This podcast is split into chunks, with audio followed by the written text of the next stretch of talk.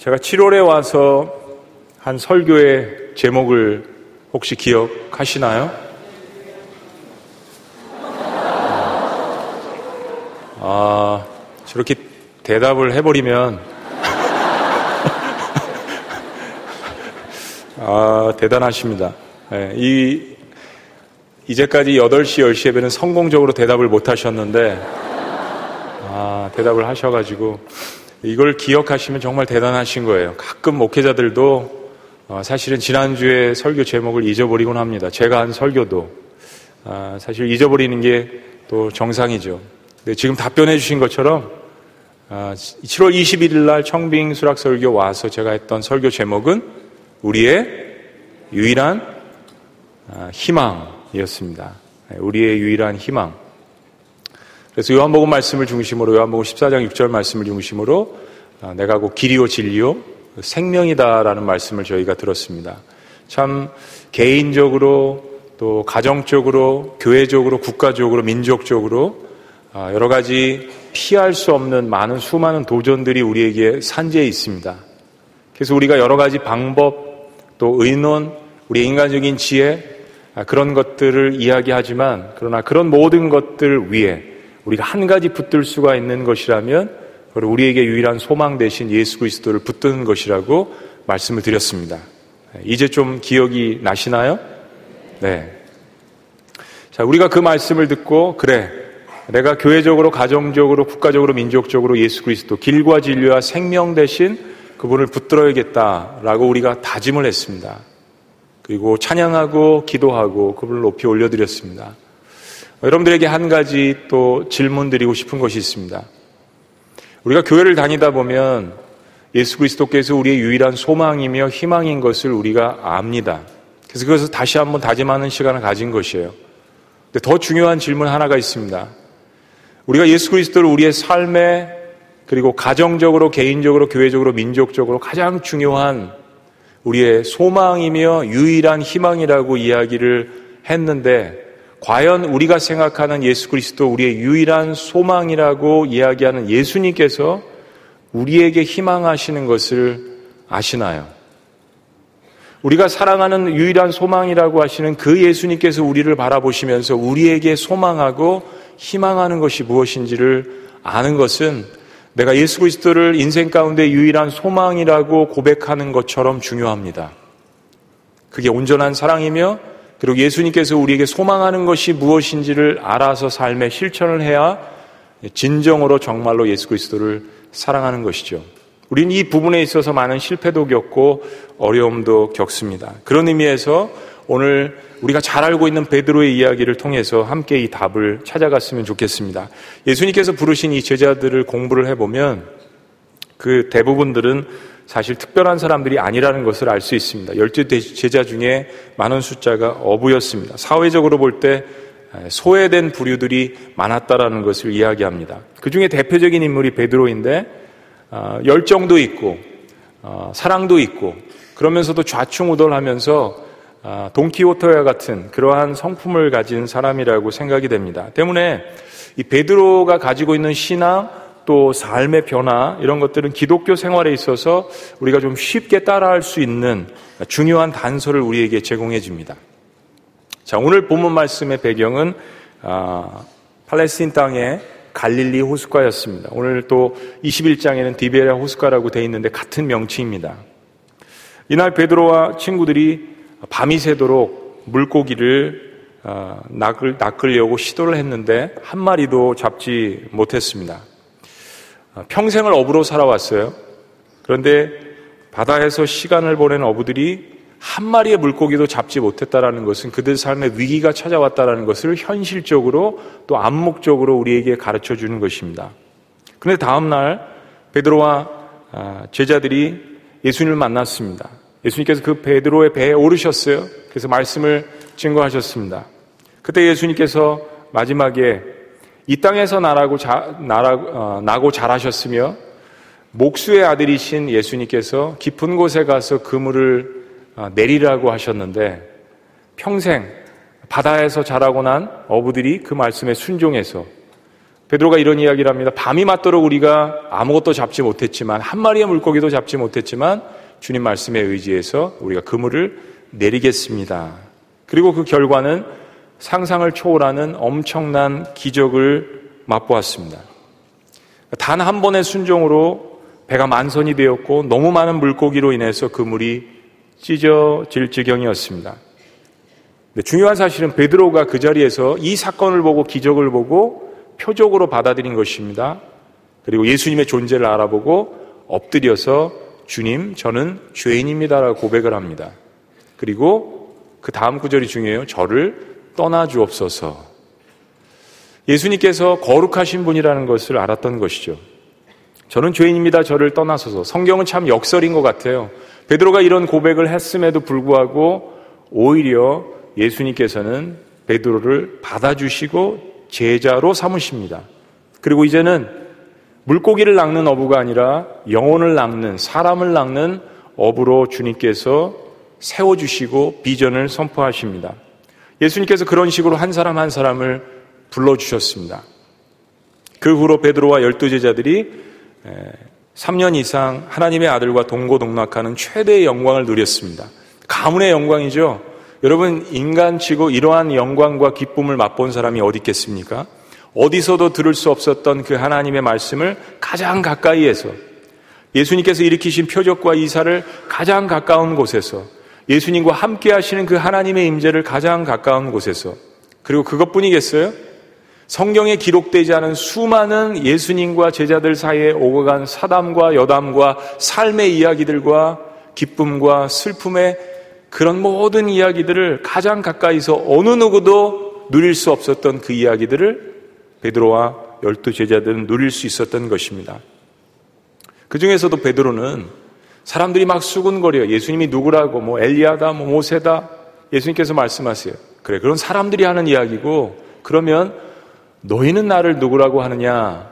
라는 이 질문에 대해서 베드로는 주는 그리스도시요 살아계신 뭐라고요? 하나님의 아들입니다. 라는 정말로 신앙의 엑기스와 같은 이 고백을 베드로가 주님 앞에 합니다. 그러니까 베드로는 사실은 예수님의 정체를 알고 있었어요. 주는 그리스도시며 살아계신 하나님의 아들이라는 이 고백은 가장 위대한 고백입니다. 그런데 베드로가 제자들과 더불어서 한 가지 예수님에 대해서 이해하지 못하고 받아들이지 않았던 것이 있었습니다. 그것은 무엇이냐면 예수 그리스도의 고난, 십자가의 사건이었습니다. 능력, 축복, 영광, 권세, 치유, 하나님의 임재 이런 모든 것들은 다 좋아하고 받아들였고 기쁨 가운데 따랐는데 예수 그리스도의 순환 사건은 받아들일 수도 없었고 받아들이기도 싫었던 것입니다. 베드로가 예수님을 통해서 삶의 새로운 의미와 목표를 찾았어요. 그래서 그 어느 누구보다도 열정적으로 예수님을 따랐고 예수님을 사랑했던 이 사실을 우리는 사복음서를 통해서 볼 수 있습니다. 예수님 역시 이러한 베드로를 수제자로 여기셨어요. 그런데 이제 하나님이 정하신 계획과 시간이 다가왔습니다. 하나님이 정하신, 따라합시다. 정하신, 우연이 아니란 이야기입니다.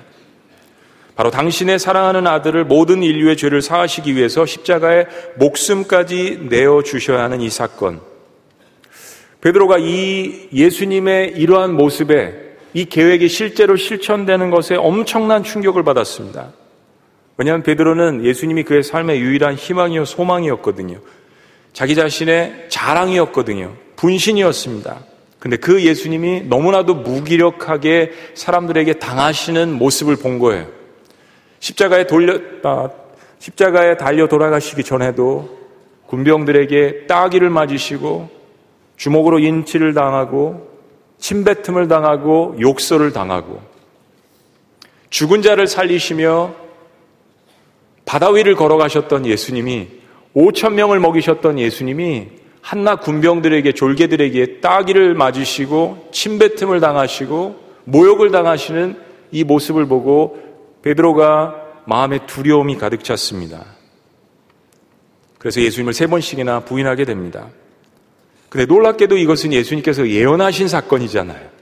이런 고난과 어려움을 내가 당할 것이라고 예수님께서 이야기하신 것이잖아요. 근데 우리의 삶에 두려움이 엄습하면 이런 말씀들을 잊어버리곤 합니다. 더 놀라운 사실은 예수님의 예언은 이것뿐만이 아니었습니다. 예수님 분명히 제자들에게 고난만 받으실 것이 아니라 3일째 다시 부활하실 것도 예언하셨습니다. 그리고 예수님은 그 예언대로 부활하셨습니다. 그리고 예수님 주변에 있었던 제자들 500여 명에게 그 부활하신 몸을 보이셨어요. 베드로 역시 부활하신 예수님을 다시 만났습니다. 자, 그러나 우리를 너무나도 당황케 하는 장면이 있어요. 오늘 본문의 배경인 21장 1절부터 3절까지의 말씀입니다. 그 후에, 따라합시다. 그 후에. 지금 이게 모든 것들의 배경입니다. 우리 1절부터 3절까지 다 같이 합심해서 한번 읽어봅니다. 시작. 그 후에 예수께서 디베랴 호수에서 또 제자들에게 자기를 나타내셨, 나타내신 일은 이러하니라 시몬 베드로와 디드모라 하는 도마와 갈릴리 가나 사람 나다나엘과 세베대의 아들들과 또 다른 제자들이 함께 있더니 시몬 베드로가 나는 물고기 잡으러 가노라 하니 그들이 우리도 함께 가겠다 하고 나가서 배에 올랐으나 네. 그날 밤에 아무것도 잡지 못하였더니 베드로는 다시 부활하신 예수님을 분명히 만났습니다. 적어도 세 번 이상 만났어요. 근데 베드로는 나는 물고기 잡으러 가노라라는 정말 코미디도 아닌 선언을 해버립니다. 여러분 잘 생각해 보셔야 돼요. 주님을 너무나도 사랑했지만 십자가에서 비참히 돌아가신 예수님을 세 번씩이나 부인하고 말았습니다. 때문에 예수님께서 부활하셔서 돌아오시기는 했지만 베드로는 예수님과 함께 꿈꾸었던 모든 미래가 다 산산조각 났다라고 생각을 한 것입니다. 또 이제는 더 이상 주님이 베드로와 같은 존재는 필요 없다고 생각하셨을 것이라고 단언한 것입니다. 주님 어둠의 권세를 뚫고 부활하셨어요. 자기 자신의 눈앞에 나타났습니다. 베드로 스스로가 예수님을 부인해 버렸잖아요. 그래서 나 같은 자는 그냥 다시 과거로 돌아가서 물고기나 잡아야겠다라고 선언했던 것이에요. 자신의 미래에 대한 모든 소망이 마치 한날의 꿈으로 사라지자 다시 과거의 현실로 돌아가는 것입니다. 베드로의 이 말 한마디에 본문에 기록한 것만 여섯 명의 제자들이 친구들이 우리도 함께 가겠다고 했습니다. 그러니까 리더의 역할이 이처럼 중요한 것입니다. 그만큼 제자들은 스스로에게 절망을 했습니다. 예수님을 다시 볼 면목이 없었던 것이에요. 그리고 그들은 베드로와 함께 처량하게 아무 꿈도 의미도 미래도 없이 과거의 세상의 일로 돌아갔습니다. 죽음에서 부활하신 주님을 만났는데도 불구하고 만약에 만났다면 그래 그분이 진짜 메시아였어 이분이 우리가 모시던 분들이에요 우리가 맞았습니다 라고 자랑하면서 예수님 모시고 다녀야 할 거 아니에요? 근데 베드로는 나는 그저 물고기 잡으러 가노라 하고 선언할 수밖에 없었어요. 예수님 만나기 전보다 더 처량하고 더 실패하고 그리고 그날은 역시 단 한 마리의 물고기도 잡지 못했습니다. 이건 현실적으로 일어난 일들이지만 우리의 인생을 투영하며 굉장히 묵시적으로 암묵적으로 우리에게 이야기를 하는 것이에요. 어떻게 그럴 수가 있을까요? 예수님을 만났지만 예수님이 누구인지를 알았지만 예수님도 따라다녀 봤지만 예수님의 기적도 다 체험해 봤지만 그 모든 것이 베드로에게는 그저 과거에 일어났던 좋은 추억, 경험, 놀라운 체험, 한때의 기쁨에 지나지 않았던 것일까요?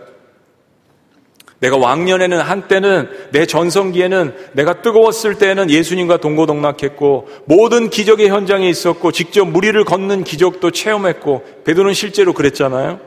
말씀의 권세도 보았고 예수님과 이스라엘을 회복시키시고 새 나라를 만들겠다는 포부와 때로는 야망과 열정도 있었는데 지금 과연 베드로에게 무엇이 구멍나 있을까요? 부활하신 예수님을 보고도 왜 다시 과거의 삶으로 돌아갔을까요? 왜 인생의 위기에서 베드로는 일어나지 못하고 다시 이런 모습으로 돌아간 것일까요? 오늘 이야기를 함께 하고자 하는 것입니다. 답을 이야기하자면 답은요. 우리가 지난주에 올라 목사님도 이야기하시지만 사명 한문을 풀이하자면 시키는 명령 하늘로부터 내려왔던 이 사명 쉽게 이야기하면 내가 인생 가운데 어, 붙들어야 하는 촛대, 내가 인생 가운데 붙들어야 하는 그 목적이 상실되었기 때문입니다. 생명처럼 중요한 것은 인생 가운데 무엇을 부여받아서 그것을 붙들고 사느냐 이 사명이 중요한 거예요.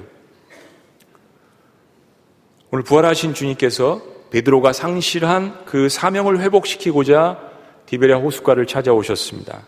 3년 전처럼 밤새도록 아무것도 잡지 못한 베드로와 여섯 명의 친구들에게 예수님께서 오른쪽으로 그물을 던지라고 하십니다.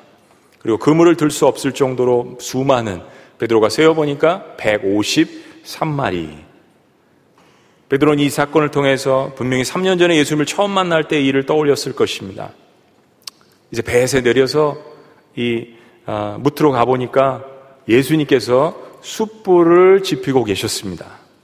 숯불 고기를 드시려고 하셨던 거예요. 그리고 미리 준비한 물고기와 떡을 굽고 계셨습니다. 그리고 새롭게 잡힌 예수님의 기적으로 말미암아 새롭게 잡힌 그 물고기도 가져오라고 이야기하십니다. 예수님도 싱싱한 회를 좋아하셨던 것 같아요. 예수님께서 제자들과 함께 조찬을 먹자고 하십니다. 인생의 밤이 맞도록 수고하였지만 아무 성과도 얻지 못하고 낙담한 제자들에게 그리고 부활하신 주님을 만나고도 자신의 실망한 마음으로 나는 물고기 잡으러 가노라 하고 자조 섞인 외침을 할 수밖에 없었던 베드로에게 주님께서 손수 숯불을 피시고 물고기와 떡을 떼어 주시는 이 장면 우리가 믿는 예수님이에요. 우리가 신뢰하는 하나님입니다. 자포자기한 제자들을 위로하시는 주님의 손길이었어요. 여러분 최후의 만찬이 저녁이잖아요. 예수님의 죽음과 고난과 십자가를 상징하는 것이었다면 최후의 조찬. 이것은 새로운 시작과 회복을 알리는 그러한 상징적인 의미가 있는 것입니다. 상심하고 지친 제자들을 잘 먹이신 후에 이제 예수님께서 제자들을 불러서 특별히 베드로를 불러서 질문하십니다. 금강산도 식후경 일단 야단치기 전에 배불리 먹이게 하셨습니다. 15절을 그런 의미에서 이게 말씀의 배경입니다. 15절을 그런 의미에서 다 같이 한번 읽어봅시다. 시작. 그들이 조반 먹은 후에 예수께서 시몬 베드로에게 이르시되 요한의 아들 시몬아 내가 이 사람들보다 나를 더 사랑하느냐 하시니 이르되 주님 그러하나이다. 내가 주님을 사랑하는 줄 주님께서 아시나이다 이르시되 내 어린 양을 먹이라 하시고 예수님께서 베드로에게 뭐라고 불러주셨죠? 요한의 아들 시모나 주님이 베드로를 처음 만났을 때 불러주셨던 베드로의 육신적인 이름입니다. 요한의 아들 시몬. 요한복음 1장 42절을 보면 이렇게 기록합니다. 내가 요한의 아들 시몬이니 장차 개바라 하리라. 개바는 번역하면 베드로라. 베드로는 반석이란 뜻입니다. 예수님께서 3년 전 베드로를 처음 불러주셨을 때, 불러주셨을 때 그 일을 상기시켜 주시는 것입니다. 그리고 예수님이 이렇게 말씀하십니다. 요한의 아들 시모나, 내가 이 사람들보다 나를 더 사랑하느냐. 자, 우리가 많이 들었던 질문인데요. 이게 어떤 의미인지에 대해서 이 헬라어를 분석하면서 학자들마다 이견이 좀 있습니다. 특별히 이, 이 이견들을 세 가지로 요약할 수 있습니다. 그냥 이렇게 한번 들어보세요. 적지 않으셔도 돼요. 자, 이런 거예요. 베드로야, 내가 이 사람들을 사랑하는 것보다 나를 더 사랑하느냐? 두 번째는 베드로야, 너는 내가 가지고 있는 것들보다 나를 사랑하느냐? NIV 영어 성경에 보면 Do you love me more than these things?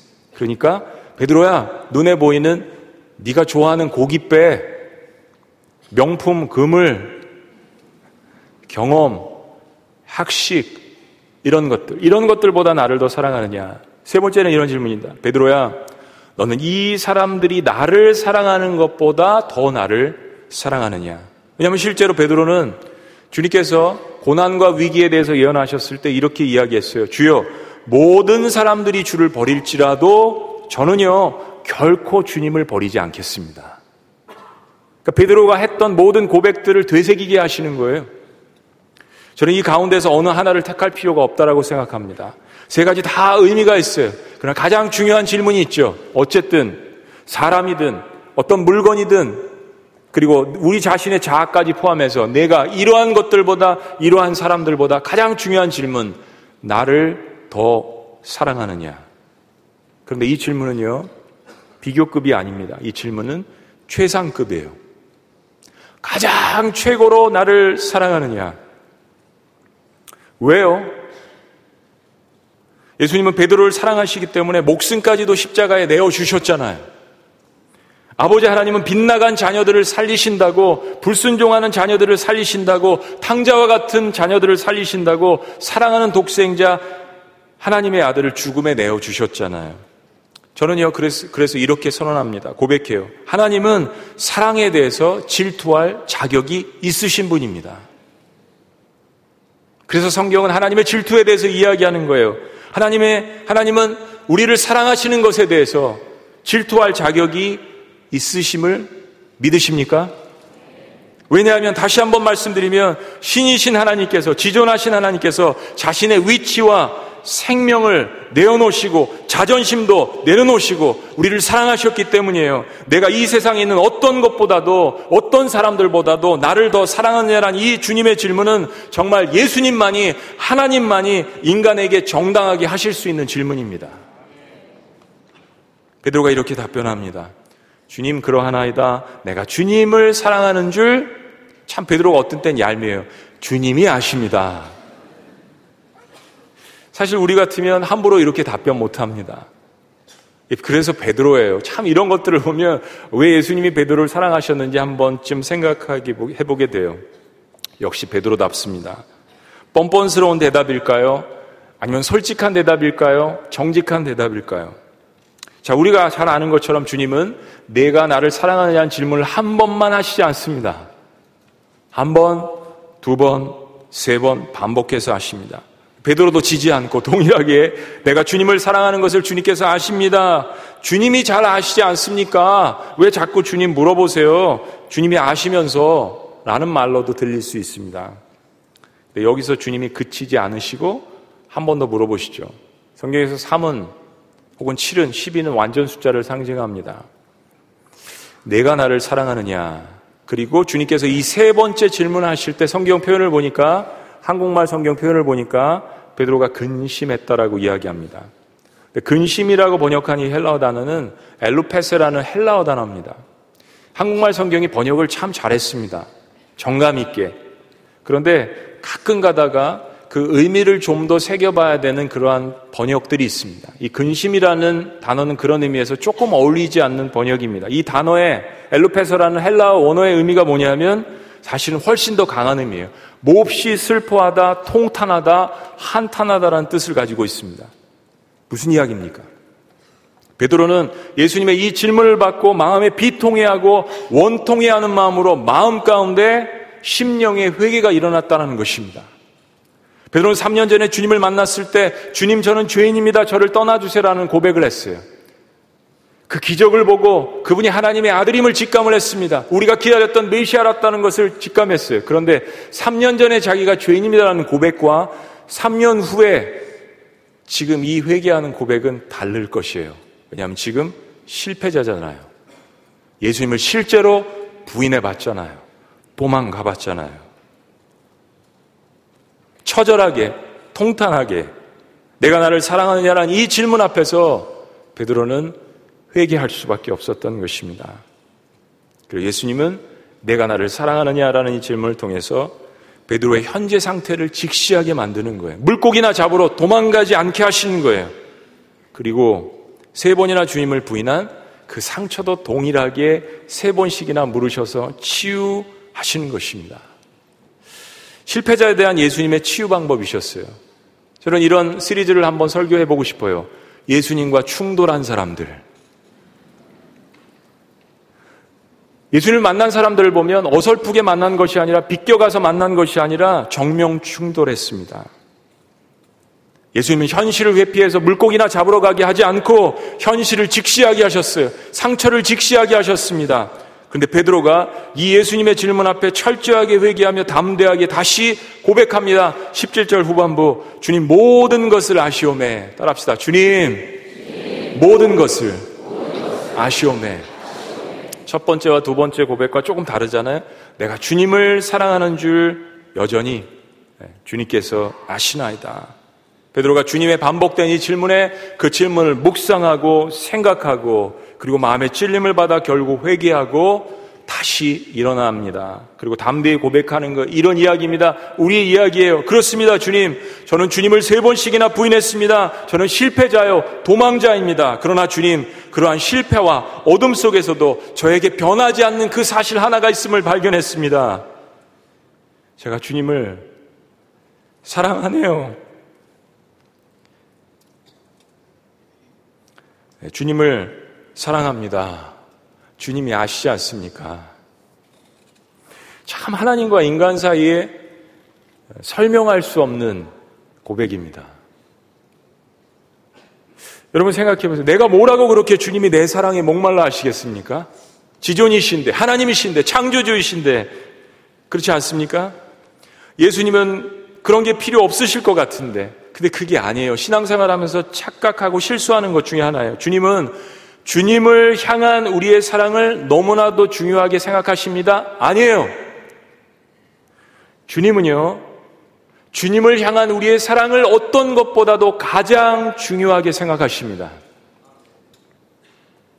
그래서 그 사랑을 베드로에게 회복시켜 주신 거예요. 이 사람들보다, 이런 것들보다, 이 사람들이 네가 이 사람들을 사랑하는 것보다 나를 더 사랑하느냐 최상급으로 물어보신 거예요.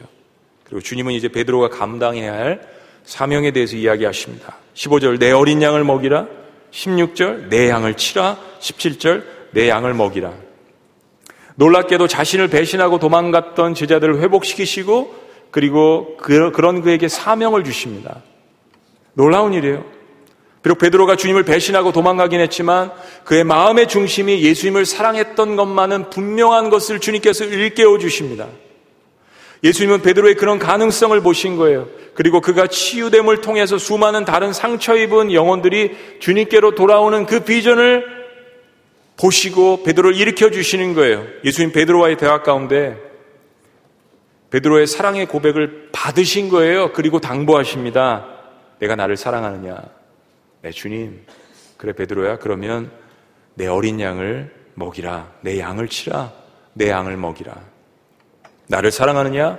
그렇다면 내가 또한 사랑하는 수많은 너처럼 어둠 가운데 있었던 그 영혼들에게 너도 이와 같이 하라.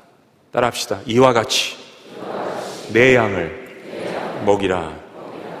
여러분 제가 오늘 제가 만든 명언을 하나 해드릴게요. 제가 한 거니까 다른 사람이 했다라고 하시면 안 됩니다. 인생의 사랑이 회복되면 사명도 회복됩니다. 다시 한번요. 인생에 사랑이 회복되면 사명도 회복됩니다. 사랑을 잊어버렸기 때문에 사명을 잊어버리는 것입니다. 사랑이 회복되면 모든 것이 회복되지만 모든 것이 회복되는 듯해도 사랑이 회복되지 않으면 모든 것이 다 무너질 수 있습니다. 정말 주님만이 우리의 소망이십니다. 주님을 사랑합니다라고 고백이 진실된 고백이라면 우리는 주님께서 정말로 우리의 삶 가운데 무엇을 원하시는지를 알아야 합니다. 그것이 무엇이냐면 바로 나와 같은 영혼 하나를 살려내는 사명입니다. 세상의 바다에서 물고기를 낚았던 사명에서 이제 그 경험을 가지고 영혼을 낚는 어부가 되는 것. 주님을 사랑하면 이 영혼 구원에 대한 사명이 회복될 수밖에 없어요. 저도 목회자니까 제자 훈련을 많이 공부해 보았습니다. 그리고 제자 훈련을 많이 가르쳐 보았습니다. 제자 훈련은요, 프로그램을 뭐 10단계, 20, 단계 이수하고 좋은 성적으로 패스한다라고 주님의 제자가 되는 것이 아닙니다. 열심히 공부하고 100점 맞고 성격을 달달 암송해도 인생이 변하지 않고 성품이, 성품이 변화되지 않는 사람들이 간혹 있더라고요. 제자 훈련을 무시하는 것이 아닙니다. 우리 어머님들, 우리 아버님들 가방끈도 짧으시고 그렇지만 제자 훈련 패스 잘 못하시고 성경 암송 잘 못하시지만 그러나 예수님 성품 닮은 그러한 분들 주변에서 많이 봅니다. 여러분 제자 제가 깨달은 제자 훈련의 목적은 제자 훈련이 무엇이냐고 저에게 물어보신다면 저는 딱 두 가지로 요약해서 말씀드릴 것이에요. 예수님 사랑, 예수님 자랑입니다. 다시 한번요. 예수님 사랑, 예수님 자랑이에요. 따라합시다. 예수님 사랑, 예수님 자랑. 여러분, 사랑하면 닮아가게 되어 있습니다. 내가 뭐 그렇게 많이 공부하지 않아도 주님 지혜도 필요하고 지식도 필요하지만 주님 사랑하면 사랑하니까 닮아갈 수밖에 없어요. 그러면서 주님의 마음을 이해하게 됩니다. 주님께서 무엇을 원하는지 알게 되는 거예요. 그리고 자연스럽게 주님 자랑하는 것이에요. 저는 좀 팔불출입니다. 어, 저희 아내와 아이들을 자랑을 많이 하고 싶어요. 이상한 눈으로 그렇게 보세요. 여러분 그러지 않으십니까? 여러분 다 그러시죠? 건강하다면 내 아내와 내 남편과 자식들 자랑하고 싶은 거예요. 근데 저는요, 저희 아내와 자녀들을 자랑하기 위해서 박사학위를 공부해 본 적이 없어요. 세미나를 들어본 적이 없습니다. 사랑하면 자랑하는 거예요. 귀하게 여기면 자랑할 수밖에 없는 것입니다.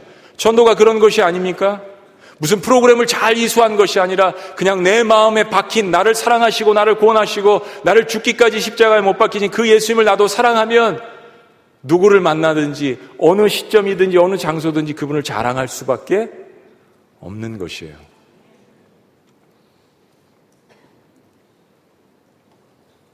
그리고 그 사랑의 관계에서 주님이 나에게 원하시는 것이 무엇인지 깨닫게 됩니다. 주님이 원하시는 것, 주님을 자랑하고 전도하고 주님이 맡기신 영혼들을 돌보는 것입니다. 제가 오늘 고백할 게 있어요. 아둘람 공동체에서 제가 종종 아, 저의 부족한 모습, 또 주의 고백 이런 것들을 가끔 한다라고 말씀드렸는데 사실 오늘 베드로의 이야기는 저의 이야기입니다. 그리고 저의 고백적인 설교입니다. 제가 24년 전에 1995년 11월 3일에 조국을 떠날 때 제가 섬겼던 교회에서 했던 마지막 설교입니다. 그리고 미국에 도달해서 한 이민교회에서 했던 첫 번째 설교입니다. 그리고 오늘 조국으로 다시 부르셨는데 지구촌교회 정식 취임 첫 번째 설교를 또 이 설교를 하게 하셨습니다. 사실 많이 피하고 싶었어요. 이 질문이 어,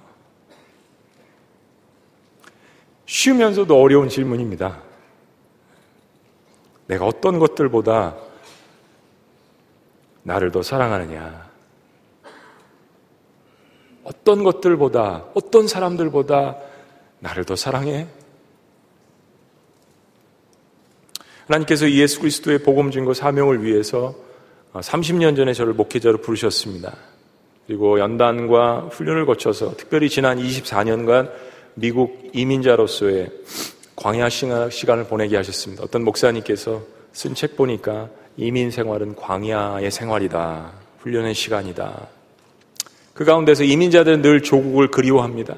조국에서 무슨 일이 조금이라도 있으면 막 모여서 기도하고 사모하게 되고 그러는 가운데 이제 하나님께서 하나님의 계획 가운데 지구촌 교회로 부르셨습니다. 하나님의 이 거룩한 부르심 앞에서 저는 두렵고 떨렸습니다. 그리고 여전히 두렵고 떨립니다. 사람들 앞에서 드러나는 것이, 큰 교회에서 섬기는 것이, 그리고 이런 고백을 했습니다. 주님, 저는 마른 막대기와 같은 자입니다. 저는 무익한 종입니다. 하나님 왜 이런 자를 보내십니까? 라고 질문할 수밖에 없었어요. 주님의 답변이 어, 나는 나의 권능을 어, 영광을 드러낼 마른 막대기가 필요하다라는 말씀을 주셨습니다. 여러 가지 과정을 거쳐서 상황을 통해서 주님은 제가 가진 목회 경험도 학식도 지혜도 개인적인 비전도 생각도 다 내려놓으라고 하셨습니다. 그저 겸손히 저의 무익함과 부족함을 늘 잊지 않고 마른 막대기처럼 아무것도 할 수 없는 자입니다라는 고백과 순종을 원하셨습니다. 모세 손에 들렸던 마른 막대기였던 그 지팡이가 모세 순종 하나를 통해서 하나님의 말씀의 기적의 지팡이가 되었던 것처럼 그저 주님 손에 붙들린 주님의 역사의 도구로 온전히 사용되어지도록 저를 내어드렸습니다. 그런 순종의 고백을 통해서 오늘 저를 이 자리로 부르셨다라고 생각을 합니다. 그리고 주님은 매 순간 저에게 물어보십니다. 내가 나를 사랑하느냐? 비천하고 죄인인 저와 같은 자에게 나를 사랑하냐고 물어봐 주시는 주님께 그저 감사할 수밖에 없어요. 이 질문에 저는 오늘도 감격하면서 주님 제가 무엇이 간데 도대체 무엇이 간데 저를 생각하시고 저의 사랑을 받기를 원하십니까? 여러분 이 고백이 저만의 고백인가요? 동일하게 여러분들에게 물어보시지 않습니까? 내가 나를 사랑하느냐? 그리고 주님 제가 무엇을 하여야 주님 사랑함을 나타낼 수 있을까요? 그때 동일하게 들려주시는 주님의 음성, 그럼 내 양을 먹이라. 여러분은 주님께서 저에게 새롭게 맡겨주신 주님의 양들이십니다. 제가 9년 동안 사역했던 타코마 제일 침례교회 교인들 역시 지속적으로 계속해서 기도할 것이고 중보할 것입니다. 특별히 이제 새롭게 여러분들을 맡겨주셨습니다. 주님은 여러분들을 먹이고 돌보라고 하십니다. 여러분을 사랑하라고 하십니다. 제가 여러분을 사랑하고 먹이고 돌본다라는 것의 가장 큰 의미가 무엇이겠습니까? 담임 목회자로서 바로 살아계신 하나님의 말씀을 통해서 예수 그리스도께로 여러분들을 인도하는 것이 아니겠습니까? 말씀의 꼴을 먹이는 것, 사랑의 마음으로 기도를 하는 것. 여러분, 오늘날에는 우리가 부를 노래, 흔들, 깃발, 외칠 신조가 없어진 세상입니다. 이거 하버드 대학교의 총장을 지낸 분이 이야기했어요. 예수님 믿지 않는 분도 이런 이야기를 했습니다. 무엇에 환호해야 하며, 무엇에 인생을 올인해야 하며, 무엇 때문에 웃고 울어야 하는지, 어디로 가야 하는지, 목표와 의미를 상실한 시대에 살고 있습니다. 사랑 상실의 시대는 목표 상실의 시대로 결론되어지는 거예요. 할 일은 많고 이 시대는 이것도 저것도 다 진리라고 길이라고 외치는 시대이지만 사람들의 영혼은 더욱더 메마르고 외롭고 고갈되어지고 어둠의 거리를 방하고 있지 않습니까? 그게 혹시요 우리가 흔들던 깃발을 외치던 진리를 갈 길을 비추었던 빛을 잃어버렸기 때문은 혹시 아닌지 사랑하는 여러분 우리는 모두가 흔들 수 있는 깃발을 흔들어야 합니다. 우린 다시 세상에 대해서 진리를 외쳐야 합니다. 저들이 보고 따라올 수 있는 예수 그리스도의 깃발을 흔드시기를 주의 이름으로 축원합니다. 그래서 주님이 부르신 것 같아요. 마른 막대기 같은 저 같은 자를 부르신 것은 바로 예수 그리스도의 생명의 깃발을 높이 쳐들고 세상을 향해서 힘차게 흔들라고 그리고 그 깃발을 보고 예수 그리스도를 보고 따르는 여러분들을 보고 또한 세상에 있는 사람들이 주님을 바라볼 수 있도록 Fix your eyes on Jesus. 히브리서의 중심 말씀처럼 예수 그리스도를 깊이 묵상하라. 우리의 눈과 삶의 모든 것들을 예수 그리스도께 고정시키라. 그래서 저는 많은 막대기가 되어서 그 예수 그리스도의 깃발을 높이 흔들겠습니다. 그런 사역, 그런 사명, 그런 사랑을 감당할 수 있도록 기도해 주시기를 주의 이름으로 축원합니다. 기도하시겠습니다.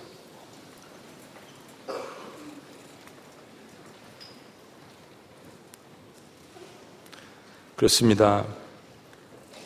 우리의 소망이신 주님이 원하시는 것 두 가지. 내가 나를 사랑하느냐. 그러면 내 양을 먹이라. 단순한 이 두 가지입니다. 예수님 사랑, 예수님 자랑. 그래서 하나님이 우리를 부르셨습니다. 우리가 죄인인 거 다 하시고, 실패자인 거 다 하시고, 도망자인 거 다 하시고, 주님을 부인했던 것도 다 하십니다. 다시 부르시잖아요. 다시 부르십니다. 그래도 괜찮아. 내가 나를 사랑하느냐? 그리고 사명을 주십니다. 내가 너를 끝까지 붙들고 있는 것처럼 다른 영혼들을 돌보라고 주님께서 분명하게 이야기하십니다. 그거 하나면 다시 살 수 있고 다시 일어날 수 있습니다. 우리 이 사명과 이 사랑을 회복했으면 좋겠습니다. 주님이 유일한 소망이신 주님이 우리에게 소망하시는 것. 아멘. 우리 잘해서 다 같이 일어나시겠습니다.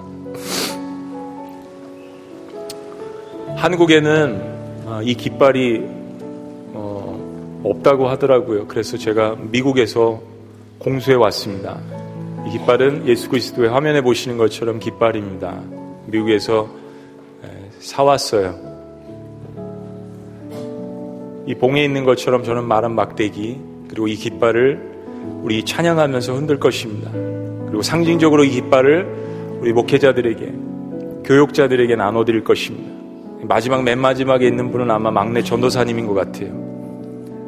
우리 예배 시간이 두 시간이면 그 깃발을 여러분들에게 또 드리고 여러분들은 그 깃발을 계속해서 서로가 옮기고 전달해 줄 것이죠. 시간이 없어 그렇게 못하지만 상징적으로 마음 가운데 그 예수 그리스도의 깃발을 흔드시기를 바랍니다. 여러분 인생이 살아나실 것이에요. 민족의 가슴마다 피 묻은 그리스도를 심어 이 땅에 푸르고 푸른 그리스도의 계절이 오게 하여 주옵소서. 주의 청년들이 예수의 꿈을 꾸고 인류본의 환상을 보게 하소서. 한 손에 복음 들고 한 손에 사랑을 들고 온 땅 구석구석 누비는 여러분들이 되시기를 주의 이름으로 축원합니다. 찬양합시다. 민족의 가슴마다 비무는 그리스도를 이 땅에 푸르고 푸른 그리스도의 계절이 오게 하소서. 오게 하소서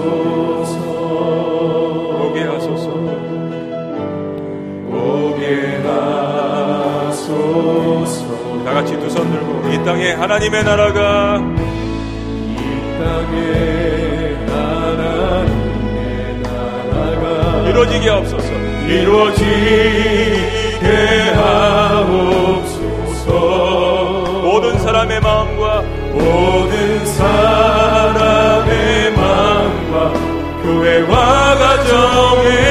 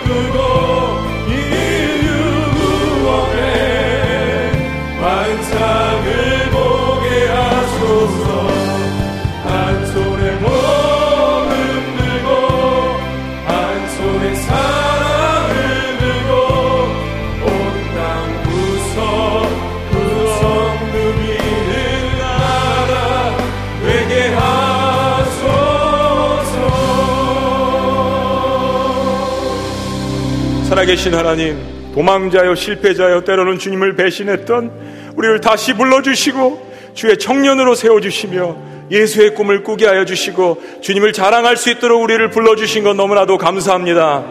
한 손에 이 복음을 들 수 있도록 역사하여 주시옵소서. 아멘. 한 손에 이 사랑을 들 수 있도록 역사하여 주시옵소서. 아멘. 모든 사람의 마음과 교회와 가정에도 하나님 나라가 임할 수 있도록 그곳에 쓰임 받을 수 있는 마른 막대기가 될 수 있도록 우리를 불러 주신 것 감사옵나이다. 아멘. 하나님이 사역에 귀하게 쓰임 받을 수 있는 마른 막대기가 될 수 있도록 역사하여 주시옵소서.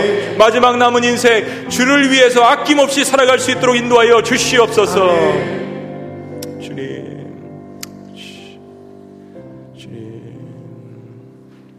이제는 우주 예수 그리스도의 은혜와 하나님 아버지의 극진하신 사랑과 성령님의 감화교통 역사하심이 실패와 좌절과 배반에도 불구하고 내가 나를 사랑하느냐 그리하면 내 양을 먹이라는 사랑과 사명을 회복시켜 주시는 그 주님을 따르며 그런 삶을 살며 사명을 감당하기를 원하는 주님의 모든 백성들의 삶과 위대한 고백 위에 지금부터 영원토록 함께 하시기를 간절히 축원합나이다. 아멘.